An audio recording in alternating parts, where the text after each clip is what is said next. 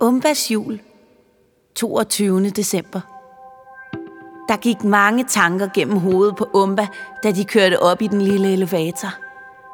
Hvem i alverden var monsterdamen, der havde forvandlet sig til en lille pige? Og hvorfor havde hun først taget dem til fange, hvorefter hun nu bare ville hjælpe dem? Havde den lille kanin virkelig smeltet hendes hårde hjerte og gjort hende god igen? Elevatoren fortsatte opad i noget, der føltes som en evighed. Der var ikke meget ild i den lille elevator, og det var svært at få vejret. Pludselig hørte de en velkendt lyd. Ruh, ruh.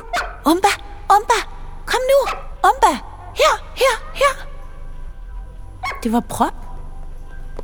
Man kunne høre en masse fodtrin komme løbende. Bitte små fodtrin af nisser.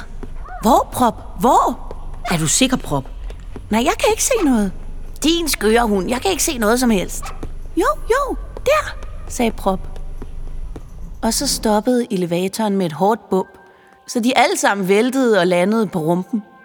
Man kunne høre nisserne ovenpå blive helt stille. Der, under tæppet. Bartolin Fyrkat rullede et tæppe væk. Og i gulvet var der en lille lem. De befandt sig inde i julemandens soveværelse. Og de åbnede lemmen lige ved siden af julemandens store seng. En hemmelig gang ned under jorden, i selveste julemandens soveværelse. Rebellia trådte ud af elevatoren. Så rakte Yvonne, Umberg og Felix op, og så kravlede hun selv ud. Først var der stor forvirring. Hvad i alverden? Der er en lem i gulvet. Nej, det har vi aldrig vidst noget om, sagde Juliane. Og Yvonne tabte både kæbe og mund, da hun så de små nisser. Så kiggede Juliane på den rødhårede pige. Rebellia, ved du noget om det her? sagde Rebellia. Vi må vist hellere bede om en forklaring, sagde Juliane. Og inden længe sad de alle sammen oppe i den store seng. Umba og Felix og Prop, Bartolin Fyrkat, Madame Tønnesen, Lurifax Nissen og Juliane. Obo var den eneste, der ikke var der. Han løb rundt ude i sneen og trænede flyvekoldbøtter. Nå, søde ven, sagde Juliane. Det viste sig, at Juliane udmærket kendte Rebellia. Rebellia kom tit på besøg og fik julekager. Juliane havde tænkt, at hun bare var en stakkels forældreløs pige, der trængte til lidt omsorg og en julekage. Undskyld, undskyld, undskyld, Juliane, jeg... Ah, sagde Rebellia. Og så forklarede hun den mest mærkværdige historie, du kan forestille dig.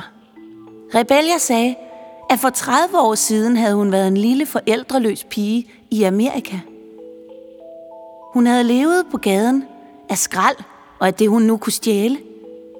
Og hun havde aldrig kendt sine forældre eller haft nogen venner. Hun var helt alene i verden. Da en mægtig oliesjejk havde kidnappet hende. Han tog børn til fange og holdt dem fanget nede under jorden. Der skulle de grave efter olie. Olie er det sorte guld. Det er magt. Juliane nikkede. Ja, ja, hvor vil du hen med det, Rebellia? Jo, sagde Rebellia. Den onde oliesjejk havde fløjet Rebellia til Grønland. Hertil, sagde Bartolin Fyrkat. Ja, sagde Rebellia. Til den her elevator. Så gav han mig en skål, og så sagde han, at jeg skulle grave efter olie her på Grønland. Lige under julemandens værelse.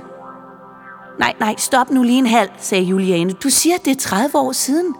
Men søde Rebellia, du ligner ikke en på mere end 8 år. Rebellia kunne ikke lade være med at grine. Nej, nej.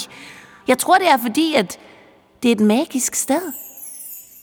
Der skete mærkelige ting og sager her på Grønland. Pludselig kunne jeg forvandle mig til alt muligt. Pludselig kunne jeg trylle. Aha, sagde Juliane interessant. Og hvad så? Jo, altså, jeg, jeg var under jorden i mange år. Og jeg gravede og gravede og gravede efter olie, og en dag så fandt jeg olie. Og jeg troede, jeg måtte komme hjem. Men oliesjejken, han sagde, nej, nej, du må ikke komme hjem, Rebellia. Du skal blive og passe på olien. Og Rebellia fortalte, hvordan hun havde været lille og bange, at hun ikke havde tur gøre oprør mod den store, vemmelige oliesjejk. Og de dårlige følelser begyndte at fylde mere og mere i hende. Og de ting, hun begyndte at forvandle sig til, begyndte at være vemmelige, ubehagelige monstre, som kun talte om penge og magt. For det var jo det, oliesjejken talte om hele tiden. Efter mange år, måske 20 år, var hun begyndt at gå lidt ud. Først havde det været mærkeligt at se lyset, men så havde det været skønt. Og hun havde tryllet sig tilbage til sit eget gamle jeg. Den lille, rødhårede pige, som hun var dengang hun blev kidnappet. Og hun havde mødt julemanden og Juliane, og de havde været så søde mod hende, så hun var kommet ofte og havde spist kager. Men hver gang hun kom, var det som om, at julemanden fik det dårligere, og hun fik det bedre. Åh, sagde Juliane. Du har tappet julemandens energi, Rebellia. Uha, det er slemt, er det ikke? sagde Rebellia. Uh, det er slemt, sagde Lurifax-nissen. Uh, det er slemt. Hun skal få, hun skal få. Rolig, sagde Juliane. Rolig, Lurifax. Rebellia så helt forskrækket ud. Men det var ikke med vilje. Juliane nikkede. Nej, sødskat, det, det forstår vi. Men Rebellia, nu hvor vi ved det, så kan vi måske gøre skaden god igen. Du må hjælpe os med at få julemanden tilbage. Du må være nøglen. Og alle i rummet så på hinanden, spændte og forventningsfulde. Kun Juliane holdt hovedet koldt. Så, kære venner, vi har glemt en anden ting. Umbas og Felix forældre har slet ikke fået noget at vide om, at vi har fundet deres dejlige børn. De er ude af sig selv. De leder efter jer. I bliver nødt til at tage tilbage og finde jeres forældre. Og I tre.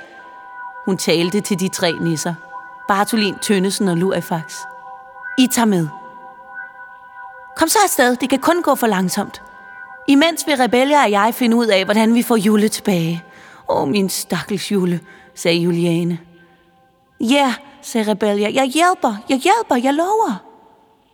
Og sådan gik det til, at Umba og Felix og nisserne igen fløj til Danmark på Obo med prop på skødet gennem den lysende klare stjernehimmel. De landede i Umbas skov, og Umba løb som en gal op ad trappen til deres lejlighed. Mor, far, skreg hun. Døren stod piv åben, og der var ingen hjemme. Umba kiggede fortvivlet rundt i den tomme lejlighed. Hvor var det? På bordet lå der en seddel, hvor der stod Kære Umba-skat, hvis du finder den her seddel, så er det fordi, du er ude og lede efter os. Men du skal vide, at vi har det godt. Vi er travlt. Vi har startet en modstandsgruppe, der hedder De Røde Huer. Tænd for fjernsynet, så skal du bare se. Kærlig hilsen, mor og far. P.S. Vi elsker dig, skat, og vi er så stolte af dig.